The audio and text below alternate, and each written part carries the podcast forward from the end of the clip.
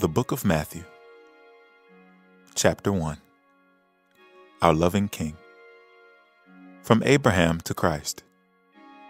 This is the scroll of the lineage and birth of Jesus, the Anointed One, the son of David and descendant of Abraham. Abraham had a son named Isaac, who had a son named Jacob, who had a son named Judah. He and his brothers became the tribes of Israel. Judah and Tamar had twin sons, Perez and Zerah. Perez had a son named Hezron, who had a son named Ram, who had a son named Amminadab, who had a son named Nahshon, who had a son named Salmon, who, along with Rahab, had a son named Boaz. Boaz and Ruth had a son named Obed, who was the father of Jesse, and Jesse had a son named David who became the king.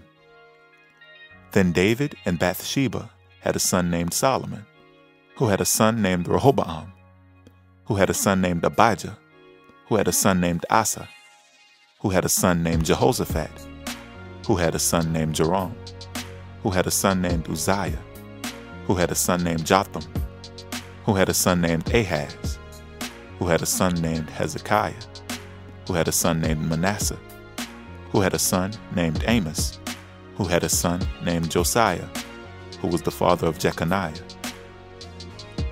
It was during the days of Jeconiah and his brothers that Israel was taken captive and deported to Babylon.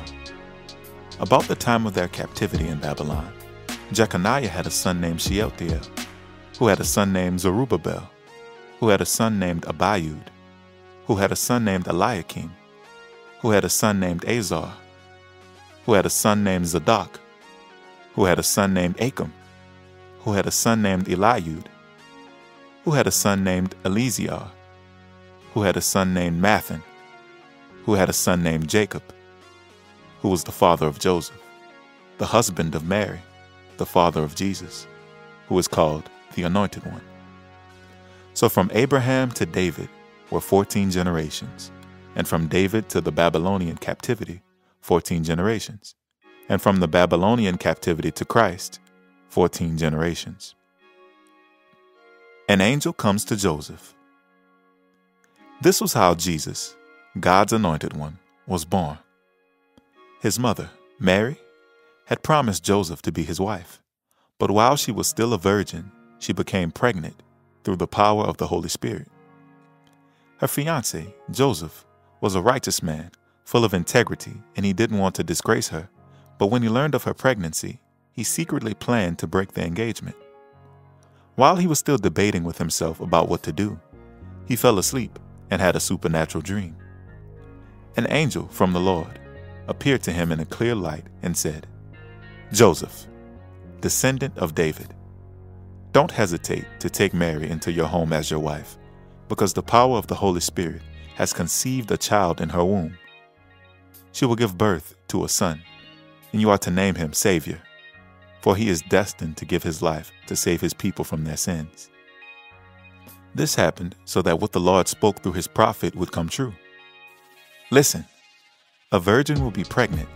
She will give birth to a son, and he will be known as Emmanuel, which means in Hebrew, God became one of us. When Joseph awoke from his dream, he did all that the angel of the Lord instructed him to do. He took Mary to be his wife, but they refrained from having sex until she gave birth to her son, whom they named Jesus. Matthew chapter 2 The wise men visit.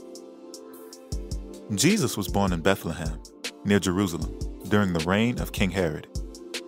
After Jesus' birth, a group of spiritual priests from the east came to Jerusalem and inquired of the people, Where is the child who is born king of the Jewish people? We observed his star rising in the sky, and we've come to bow before him in worship. King Herod was shaken to the core when he heard this, and not only him, but all of Jerusalem was disturbed when they heard this news. So he called a meeting of the Jewish ruling priests and religious scholars, demanding that they tell him where the promised Messiah was prophesied to be born. He will be born in Bethlehem, in the land of Judah, they told him. Because the prophecy states, And you, little Bethlehem, are not insignificant among the clans of Judah, for out of you will emerge the shepherd king of my people Israel. Then Herod secretly summoned the spiritual priests from the east to ascertain the exact time the star first appeared. And he told them, Now go to Bethlehem and carefully look there for the child. And when you found him, report to me so that I can go and bow down and worship him too. And so they left, and on their way to Bethlehem, suddenly the same star they had seen in the east reappeared. Amazed, they watched as it went ahead of them and stopped directly over the place where the child was. And when they saw the star, they were so ecstatic that they shouted and celebrated with unrestrained joy. When they came into the house and saw the young child with Mary, his mother, they were overcome. Falling to the ground at his feet, they worshipped him. Then they opened their treasure boxes full of gifts and presented him with gold, frankincense, and myrrh. Afterward, they returned to their own country by another route because God had warned them in a dream not to go back to Herod. They escaped to Egypt. After they had gone, Joseph had another dream. An angel of the Lord appeared to him and said, Get up now and flee to Egypt. Take Mary and the little child and stay there until I tell you to leave, for Herod intends to search for the child to kill him. So that very night, he got up and took Jesus and his mother and made their escape to Egypt and remained there until Herod died. All of this fulfilled what the Lord had spoken through his prophet I summoned my son out of Egypt.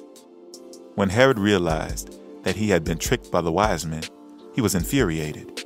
So he sent soldiers with orders to slaughter every baby boy two years old and younger in Bethlehem and throughout the surrounding countryside based on the time frame he was given from interrogating the wise men. This fulfilled the words of the prophet Jeremiah.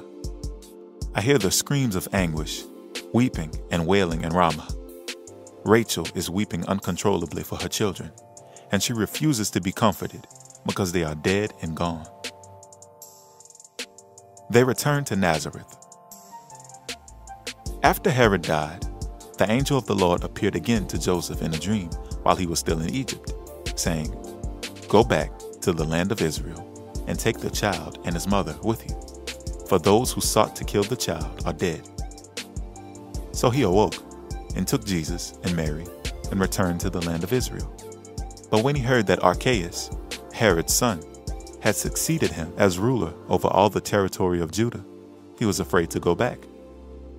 Then he had another dream from God, warning him to avoid that region and instructing him instead to go to the province of Galilee.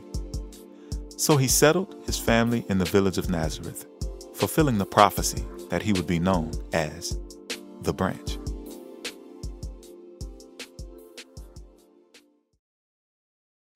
Matthew chapter 3 John the Baptizer.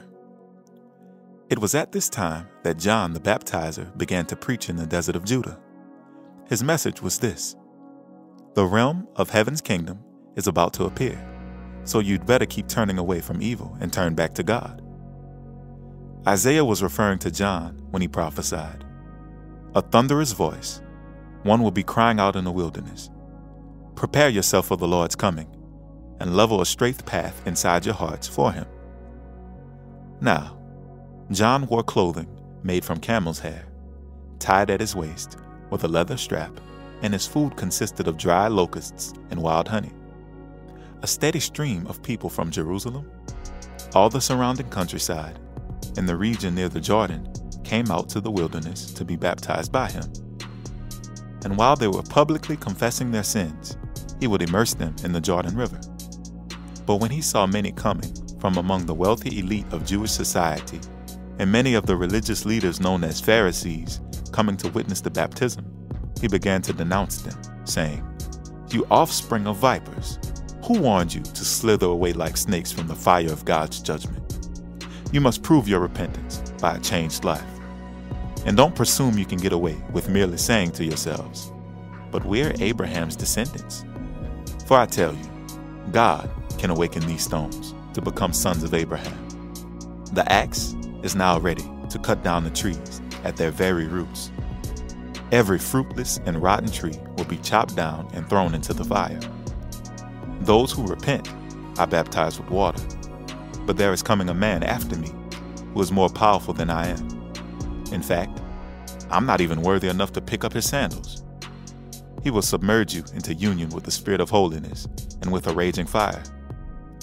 He comes with a winnowing fork in his hands and comes to his threshing floor to sift what is worthless from what is pure.